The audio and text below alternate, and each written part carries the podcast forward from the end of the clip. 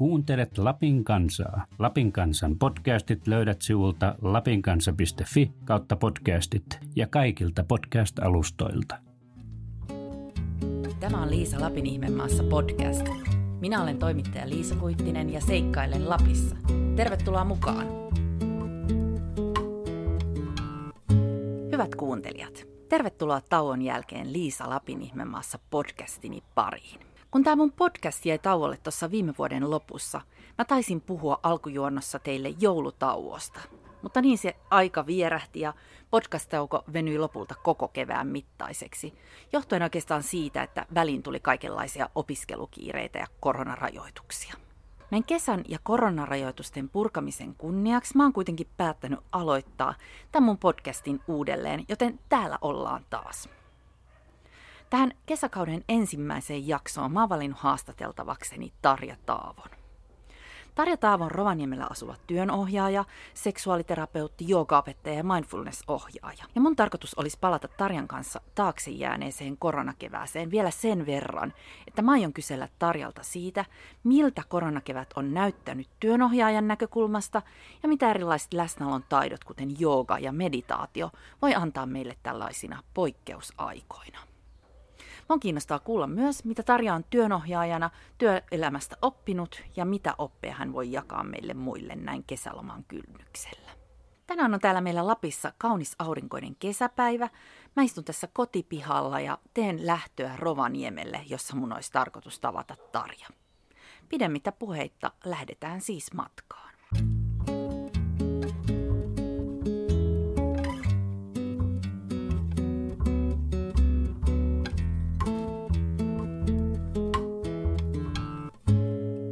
Mä oon nyt saapunut Tarja Taavon luokse Rovaniemelle. Moi Tarja. Tervehdys Liisa. Kertoisitko sä ensimmäiseksi kuulijoille, että missä me ollaan?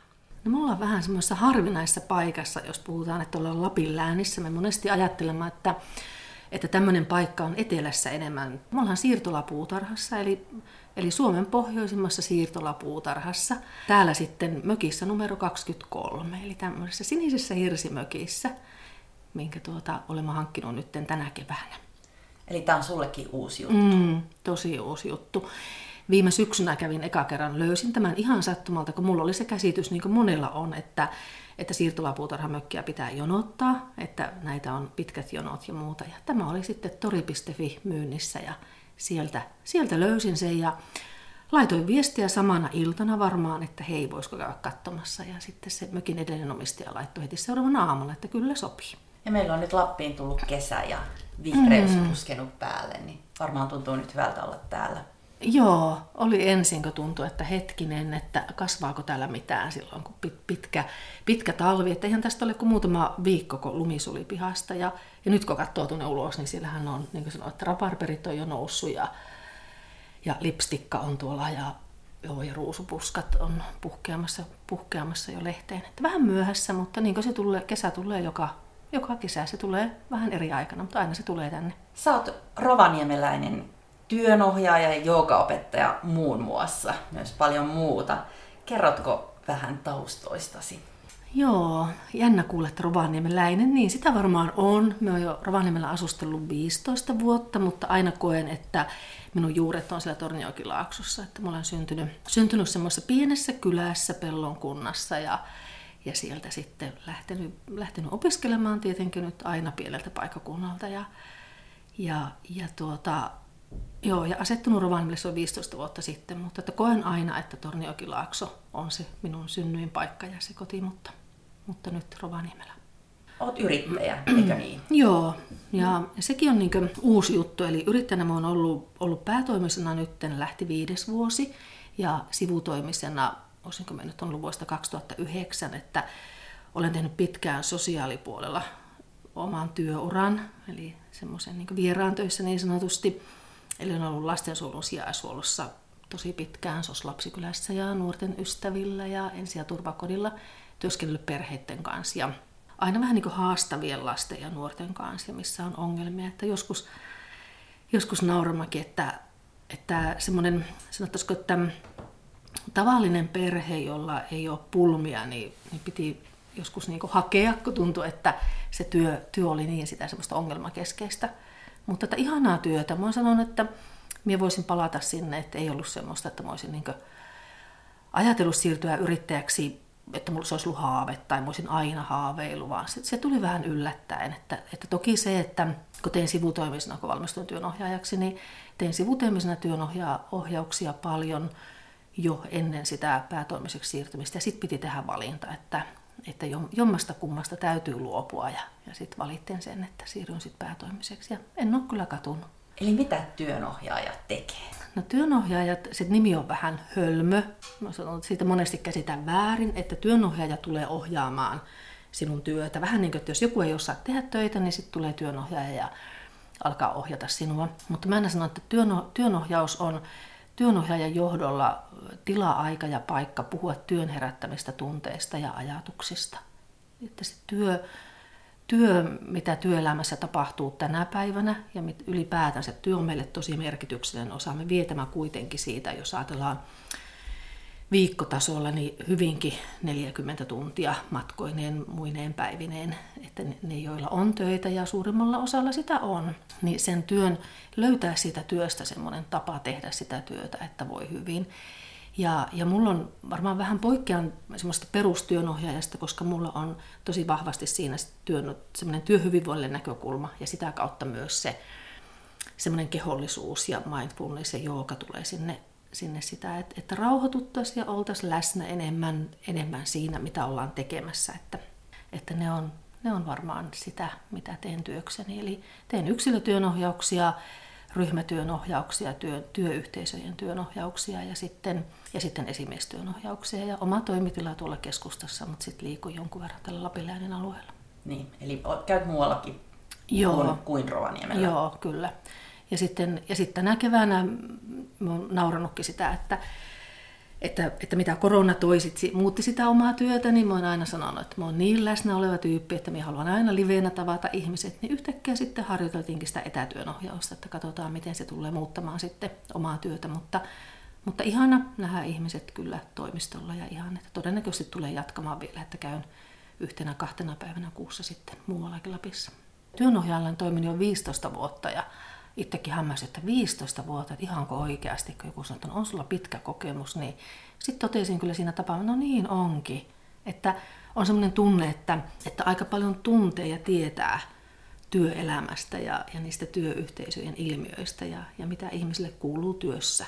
Ja, ja itsellä semmoinen tärkein asia, miksi lähin työnohjaajaksi aikoinaan opiskelemaan, niin oli, oli juurikin, että kun olin sillä sijaishuollossa ja, ja, ja kuinka siellä näki aivan äärettömän hyviä työntekijöitä, siis semmoisia aivan huippuammattilaisia. Muistan se lapsikylässäkin, että, että, kuinka ne oli jotenkin tosi rauhallisia ja, ja tekivät nuorten kanssa tosi paljon ja töitä ja ehkä myös sillä, että aika paljon sydämellä ja sehän monesti tuppaa väsyttämään, jos sinä teet sydämellä töitä, että sinä annat siihen koko elämästi.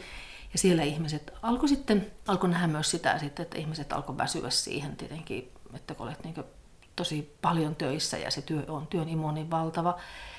Ja sitten silloin jo huomasi, että mikä merkitys työnohjauksella on, että pysähtyy ja juttelee sen ammattilaisen kanssa, niin alkaa huomata sitten, mitä muutoksia voisi tehdä siellä, siellä, siellä työelämässä, niin, niin se on ollut jotenkin semmoinen kauhean merkityksellinen itselle, että, ja itsellä on semmoinen tosi, voiko sanoa, että erikoinen tausta sillä tavalla, että, että itse on ollut 17-vuotiaasta asti työnohjauksessa – Eli monesti semmoinen ammatillinen kehittyminen, niin minä ainakin koen, että se on tapahtunut sitten aina jonkun ulkopuolisen kanssa, kun on jutellut siitä omasta työstä. Ja, ja sitten on aina löytänyt myös sen sitten, että missä, missä olisi semmoinen, mitä asioita, ehkä miksi, miksi pyörittelee kaikkia asioita mielessä, tai että miksi joku asia jää töistä vaivaamaan ja miten, miten voi sulkea sen oven. Että oppii ihan käytännön taitoja, mitä työnohjauksessa myös tulee. Että joskus oli semmoinen sano, sanontakin mulla, että, että musta olisi ihana, että, että töitä tehtäisiin sillä tavalla, että sitä jaksamista riittää myös sinne kotiin, että se työ ei vies mennessään koko, koko elämää, niin kuin se monesti tuppaa viemään. Jos on kiinnostava työ, niin sitähän jaksaa tehdä aivan älyttömästi. Meillä on tosiaan takana nyt poikkeuksellinen kevät kaikilla, eli on eletty näitä koronapoikkeusaikoja. Miten mm. nämä korona-ajat on näyttäytynyt sinulle? Monella tavalla, että, että joo, semmoinen yllättävä ja poikkeava. Ja, ja jos ajattelee niin omassa työssä ja niin huomasin sen, että kuinka Suomi pysähtyi. Sehän pysähtyi silloin maaliskuun hiihtolomaan jälkeisellä viikolla, niin se taisi olla. Että tuntui, että kaikki oli suunnitelmia paljon, paljon syksylle ja, ja, ja tapaamisia ja kalenterit täynnä ja, ja semmoista. Ja sitten se vain yhtäkkiä loppui, jos ajattelee sitä omaakin työtä, että yhtäkkiä alettiin perumaan mm, tapaamisia ja, ja, ja vähän semmoinen säikähys tuntui, että kävi, kävi monessakin. Ja tietenkin ne kokoontumisrajoitukset, kun tuli. Ja sitten, ja jos ajattelee ihan niin omaa työtä, niin oli myös niin, että, että harvalla työyhteisöllä oli etä, etätyöskentelyyn, että jos olisi voinut niin etänä pitää työnohjauksia, niin, niin ei ollut välineet kunnossa niin sanotusti. Eikä ollut itselläkään, että piti ottaa kyllä semmoinen digiloikka siinä kahdessa viikossa, että on tullut Teamsit tutuksi ja, ja, ja Zoomit ja muut. Ja sitten ehkä jännä semmoinen tunne, että mikä itselläkin oli, että mitä itse ajattelekin, että olisi hyvä, että meillä on, mikä joskus semmoista vertauskuvaa, että miten meillä pitäisi pitää huolta omasta kehosta ja omasta mielestä, että me voitaisiin verrata sitä semmoiseen purjeveneeseen, että jos purjevene on satamassa, niin ei siinä tarvi niin hyvin olla tervattuna se tai purjeet ommeltuna, että ne on kunnossa. Että, että olisi hyvä ajatella sitä kehoa semmoisena purjeveneenä, että jos se joutuu myrskyyn, niin se purjevene pitäisi olla silloin kunnossa, että sitä on huollettu. Ja, ja se tuli itsellä näkyy siinä itselläkin mielessä, että minullahan ehkä nauratti ne ensimmäiset kaksi viikkoa, että okei, no eihän tässä ole mitään hätää, että, että tämmöistä sattuu ja, ja nyt, nyt vähän niin kuulostellaan ja, ja, ja huomataan. Ja sitten saman huomas semmoisissa pitkissä työnohjauksissa, kun mulla on paljon yksilötyönohjauksia, että kun työnohjaus yleensä kestää noin kaksi vuotta, on semmoinen keskivertoaika. Toki on lyhyempiäkin, mutta jos puhutaan yksilö- tai esimiestyönohjauksessa, niin pari vuotta, niin minusta oli on mahtava huomata sitten, kun alkoi niitä tapaamisia tulla Teamsin kautta ja etäyhteyksien kautta, että ne ihmiset, jotka oli työnohjauksessa, niin ne ikään kuin kannatteli niitä omia työyhteisöjä, että ne ei mennyt siihen paniikkiin, mikä monessa työyhteisössä tuli, jos ajattelee esimerkiksi opetuspuolen, nehän joutui hetkessä siirtymään, siirtymään sitten etäopetukseen ja, ja muuta, että semmoinen, että se oli semmoinen jännä, jännä ilmiö, minkä itse huomasi sitten, että, että ja, ja, ja, ja se, että joutui tekemään vain hirveän paljon muutoksia ja kaikkihan piti tehdä etänä, että, että sitten vain niin oltiin kotona. Ja, ja nauroin joskus, mikä oli mulle vaikeaa, mä että mä huomasinkin, että me onkin aika, aika paikkasidonnainen ja rutiinisidonnainen, että mä aina sanonut, että mulla on helppo rajata työtä. Että kun mä menen sinne toimistolle, niin mulla on se työfiilis päällä ja, ja teen ne asiat siellä ja jos menen jonnekin jossakin maakunnassa, niin sama juttu. Mutta yhtäkkiä kun mä olin kotona, ja mulla oli tietokone keittiön pöydän päällä, niin mehän nauroin, että minä tarvisin nyt niin siihen, että kuinka vaikeaa se oli hallita se työ, että, että tosi mielenkiinnolla odotan sitä syksyä, että kun jotkut työnohjaukset on ollut tauolla, että miten, miten, miten se näkyy sitten, että työntekijät onkin yhtäkkiä sillä kotona lasten keskellä tehnyt töitä ja, ja, ja vähän ehkä ajattelen, että voisin kuvitella, että syksyllä tulee semmoista keskustelua, mitä varmaan työyhteisössä – on tapahtunut ja mitä se on nostanut esille sitten, kun työntekijät on ollut etätyönohjauksessa kuin etätyössä. Onko vielä näkynyt näissä, vaikka näitä, näissä etätapaamisissa, että miten ihmiset on reagoinut tähän äkilliseen muutokseen ja etätöihin jäämiseen? No jotenkin minusta tuntuu, että yllättävän hyvin että vähän, mutta vähän on sellainen tunne, että ihmiset on sinnitellyt. Että luulen, että onko Suomi kuitenkin semmoinen sodan jälkeen jälleenrakennussukupolvi, että meidän, meidän työ, työtavoissahan näkyy semmoinen sinnikkyys ja, ja semmoinen sisukkuus, että nyt, nyt okei, nyt me on hoidettu tämä. Et ehkä nyt semmoisella, sanotaanko nyt toukokuun lopun viimeisessä työnohjauksessa alkoi nähdä ihmisten väsyminen, että oltiinkin väsyneitä sitten.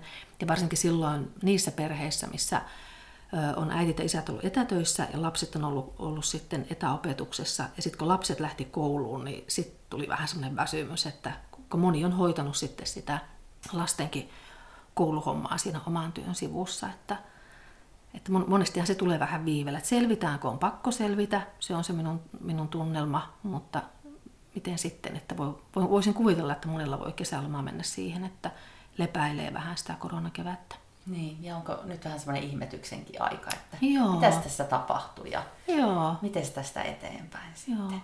Mutta on, on kyllä on hyvääkin, että kuuluu, kuuluu myös sitä, että, että moni on kokenut sen, on ehkä kaipaillutkin etätöihin ja, ja siihen, että, että kuinka semmoinen aivotutkija Minna, Minna Huovilainen, Holopainen, aina mietin, että kumpi sen nimi on. Huotilainen puhuu juuri siitä semmoisesta keskittymiskyvystä, että, että nyt on minulle, että introvertit on pärjännyt hyvin tässä korona-ajassa, kun ne on saanutkin kotona tehdä rauhassa sitä omaan tahtiin sitä työtä, että, että toivoisin, että tästä jää myös niitä hyviä käytänteitä, mitä on, kun monesti ei ole välttämättä työntekijät saanut edes etätyöhön niin lupaa siellä, siellä ennen korona-aikaa, ja nyt kun on saanutkin, niin toivoisin kyllä, että, että esimiehet niin tavallaan näkisi ja oppisi tuntemaan niitä työntekijöitä vielä paremmin, että kelle se etätyö sopii, niin voisi vois miettiä niitä käytäntöitä. Ja, ja kyllä itsekin, vaikka on ollut niin sen läsnäolon olon kannalla, niin, niin todennäköisesti tulee jäämään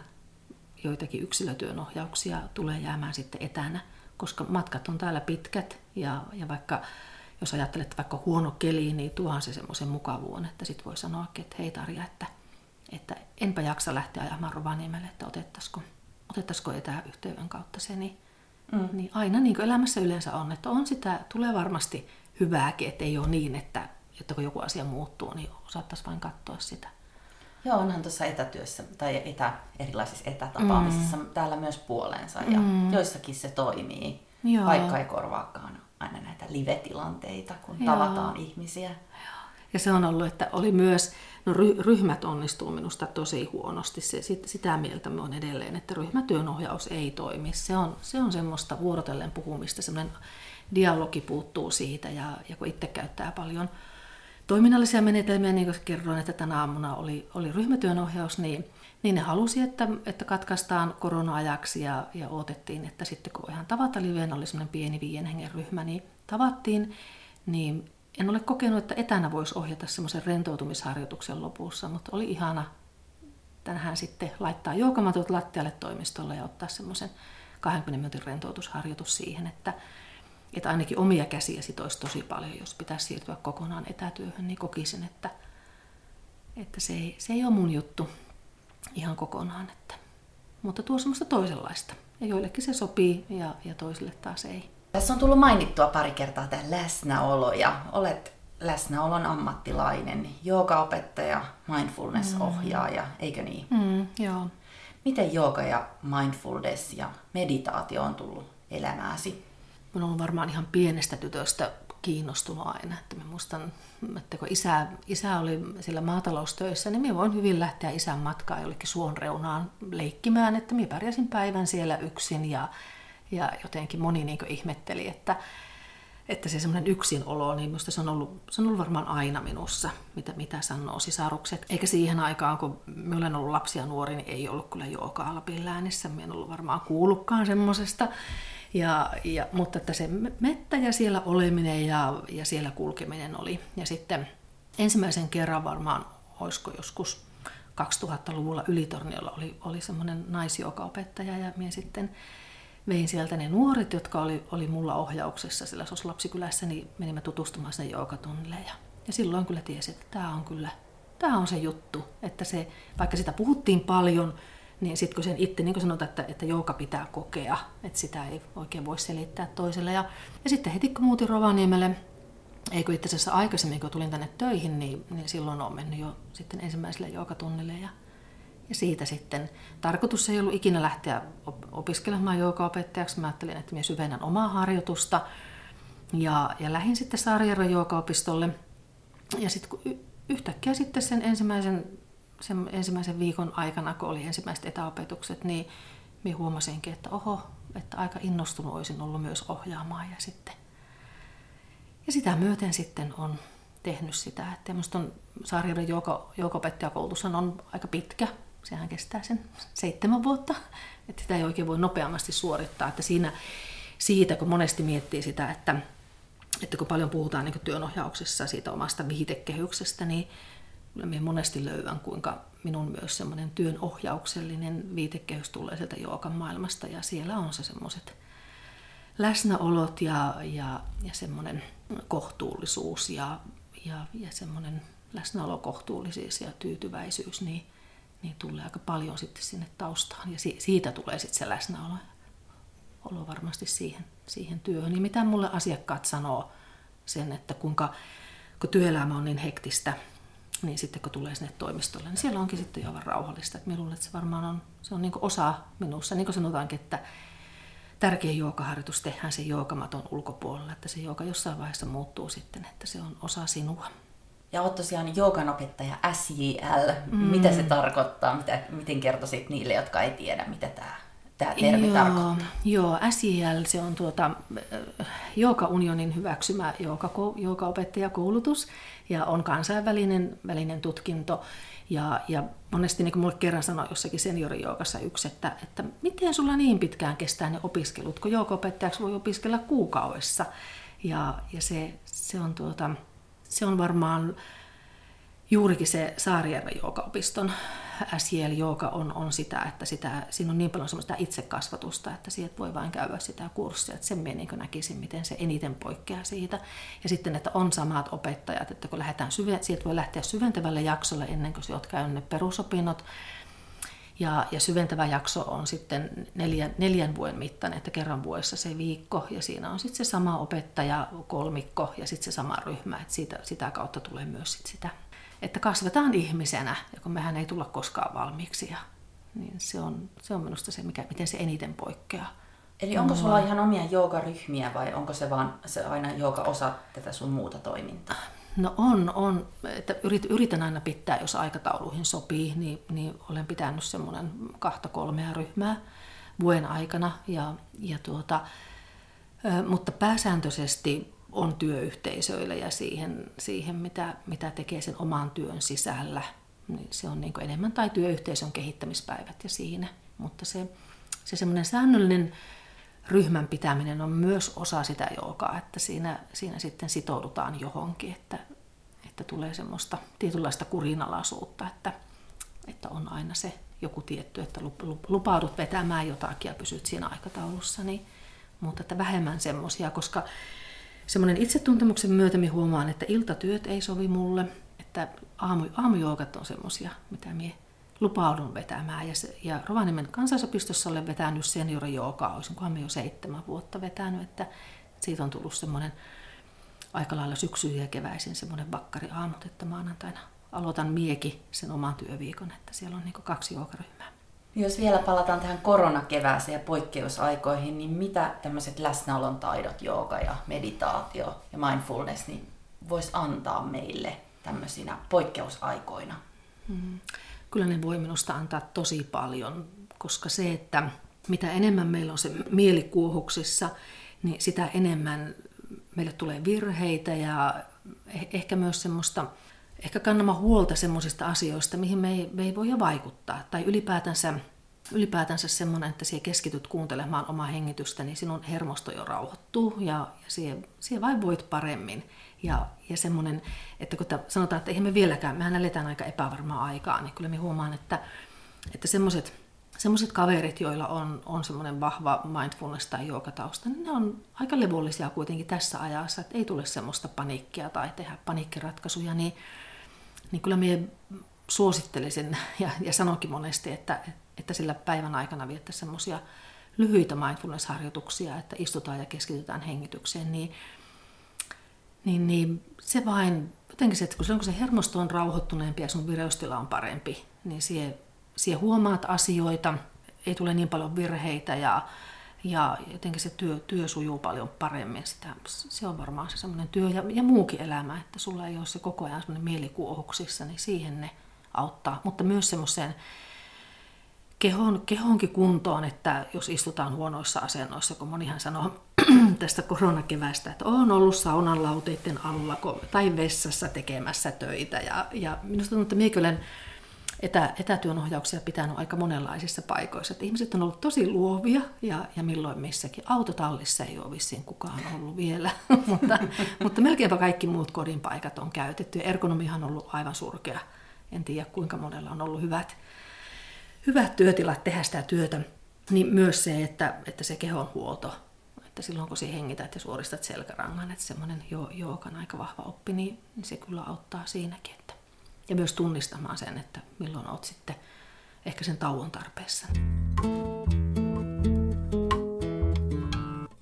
Miltä työnohjaajan näkökulmasta näyttää, minkälaisten asioiden kanssa me suomalaiset kamppaillaan? Ehkä semmoinen, jos ajattelen työyhteisöjä, niin, niin kyllä mä ajattelen, esimiestyö on yksi tosi tärkeä, että, että esi, esimiehet, esimiehet olisivat omien töittensä kanssa ajan tasalla, että esimiehellä on äärettömän iso rooli siellä työyhteisöissä, että, että miten, miten se esimiestyö toimii, mutta mutta sitten niin työyhteisöjen, mitä teen myös työyhteisösovitteluja ja yleensä silloin, kun tullaan ryhmätyön ohjaukseen, niin aika, aivan liian useasti se on, että silloin on syntynyt jo konflikteja ja, ja, ja niitä aletaan sitten ratkoa ja, ja semmoista, semmoista, että jos kukaan ei puhu selän takana mitään, niin mä olisin työtön.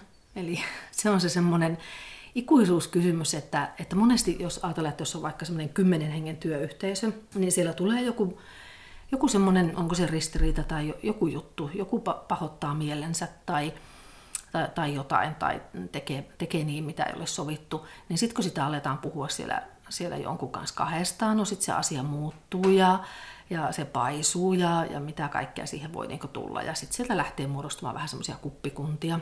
Niin kyllä, kyllä, kyllä se, joo, se on varmaan se kaikista suurin. Sitten myös se, että, ei osata rajata sitä työtä, kyllä se on, se on aika, aika tärkeää. Aika moni tulee, tulee, varsinkin yksilötyön ohjaukseen tulee sillä, että hän haluaa oppia rajaamaan sen työn, että tekee, tekee sitä sitten ehkä vähän semmoisella ka- kaosmaisellakin otteella. Ja silloin, kun, silloin, jos sitä työtä on paljon ja jos ei ole taitoa rauhoittua siihen tekemiseen, niin sitten siitä teet monta asiaa yhtä aikaa ja sitten se menee, että siitä saa oikein mitään valmiiksi. Niin puhumattomuus ja keskeytysten määrät ja sitten sitä kautta syntyneet sitten ne väärinkäsitykset ja ja semmoinen yli, ylikuormittuminen, mikä sitten voi saada aikaan suuria konflikteja.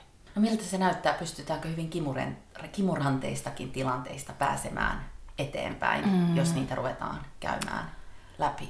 Joo, kyllä tietenkin valikoituu. Minä luulen, että, että ne, nekin, jotka tulee mulle työnohjaukseen, niin vali, tietyllä tavalla valikoituu.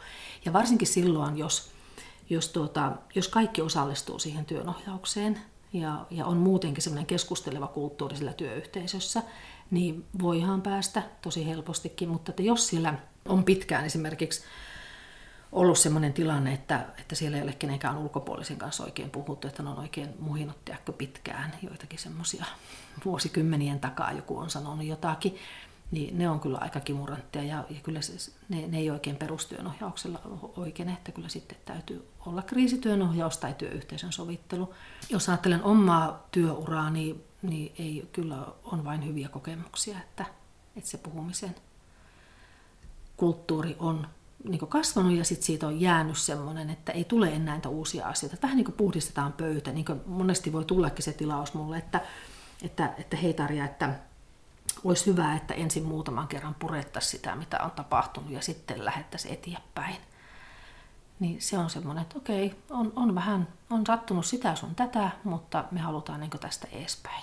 Et enemmänkin keinoja just eteenpäin Kyllä, pääsemiseksi joo. kuin niiden joo. vanhojen asioiden puimiseksi. Joo, ja, ja mulla varmaan on se, että mulla on tosi voimakkaasti semmoinen ratkaisukeskeinen ajattelu siinä, että, että toki pitää sanoa asiat, mistä on mielensä pahoittunut, mutta se ei johda niin mihinkään, että että niitä hankalia juttuja vatvotaan ja vatvotaan tai että, että aina on jossain toisessa vikaa. Että, että enempikin se, että, että opittaisiin vähän tutkimaan, tutkimaan sitä omaa tapaa tehdä työtä, niin se on. Ja sillähän työnohjaus on haastavaa, siihen ei kaikki halua.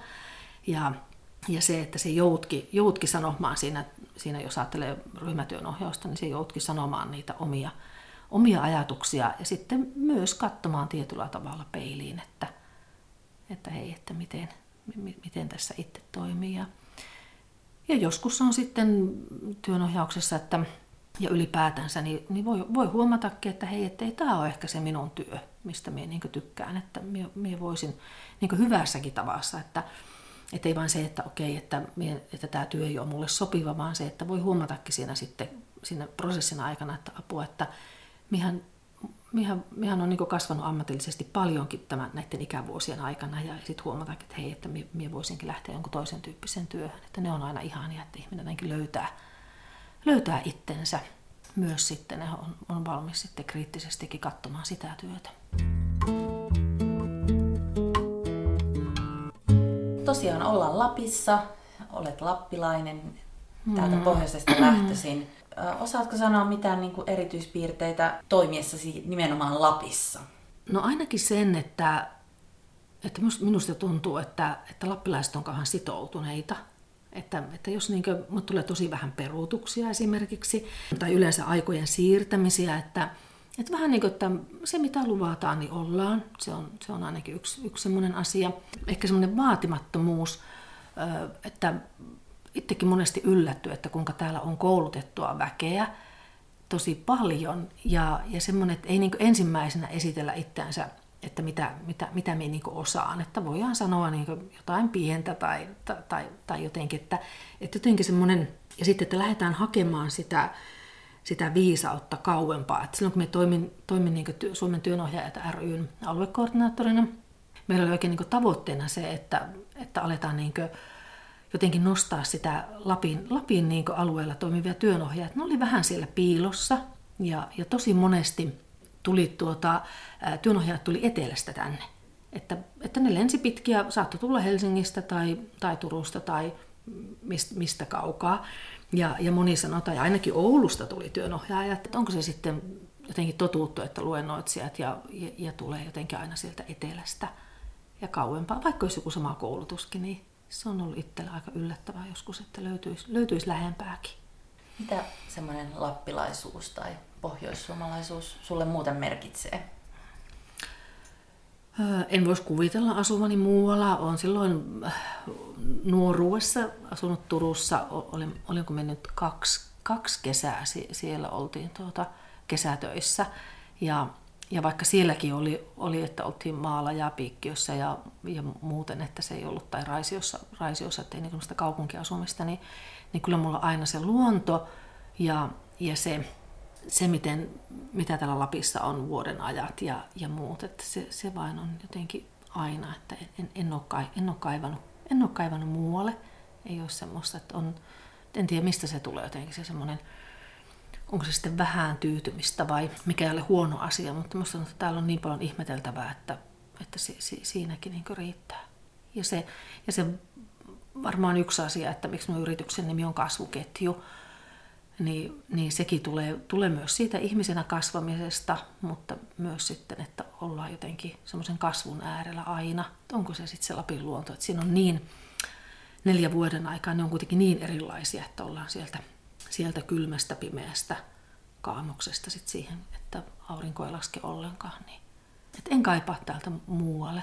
Mitkä on niitä sun maisemia? Kyllä tunturit on niitä maisemia, mihin, mihin kaipaa. Mulla on hyvällä ystävällä on Äkäslompolossa mökki ja, ja se on semmoinen melkein rajaamaton käyttöoikeus mulla sinne kesäaikana, kun itse pois, niin ky- kyllä sinne on vähän niin pakko päästä aina. Tai sitten tai sitten melonat Kuusamossa, että jotenkin se luonnon monimuotoisuus, niin kyllä myös se, se että ne on varmaan niitä, niitä semmoisia, mitä, mitä kaipaa. Että, että, ja nekin liittyy jotenkin siihen vuoden kiertoon, että, että ei, voi, ei voi koskia käydä laskemassa niin talvella, mutta että siihen kesään se kuuluu kerran, että käy tekemässä melontareissun. Eli liikut luonnossa. Mm, mm. Ja se semmoinen työn vastapaino, että, että työhän mulla on sitä puhumista ja sosiaalista ja, ja rakastan sitä työtä ja ihmisten kohtaamisia, mutta, mutta sitten se hiljaisuuden tarve on kyllä tosi ääretön, että täytyy vetäytyä, vetäytyä välillä, välillä sitten semmoiseen hiljaisuuteen, tai se on joka päivä, että joskus kollegoiden kanssa puhumakin, että me ollaan aika epäsosiaalisia sitten vapaa-ajalla, ettei hirveästi, hirveästi sitten jutella tai soitella kavereille tai muita muita. Ja sitten onhan tämä työkin semmoista, että niin ikinä et tuu valmiiksi. Että, että kyllä, kyllä eilen, kun oli semmoinen rankka sadepäivä, niin kun kävin tällä mökillä vähän laittelemassa kuntoon, niin, niin mietin, että voi että kun täällä olisi jo kaikki valmiina, niin kyllä mä olisin kirjojen kanssa vetäytynyt tuonne parvelle. Ja, ja se, että kyllähän niin joutuu, joutuu aika paljon opiskelemaan, työelämä muuttuu koko ajan ja, ja vaikka työnohjaajana ei tarvitse tietää siis asioista, vaan se, se tietohan on aina sillä ohjattavalla ja minä autan sitä ohjattavaa, niin kyllä se semmoinen ajan seuraaminen ja että musta että työelämä muuttuu niin nopealla tahilla, niin, niin myös se on, että sekin vaatii sitä hiljaisuutta ja sitä uuden oppimista. Mitä työelämä on sulle opettanut? Kyllä se on opettanut sen, että, että mikä, mikä merkitys sillä työn tekemisellä on ihmisen elämässä.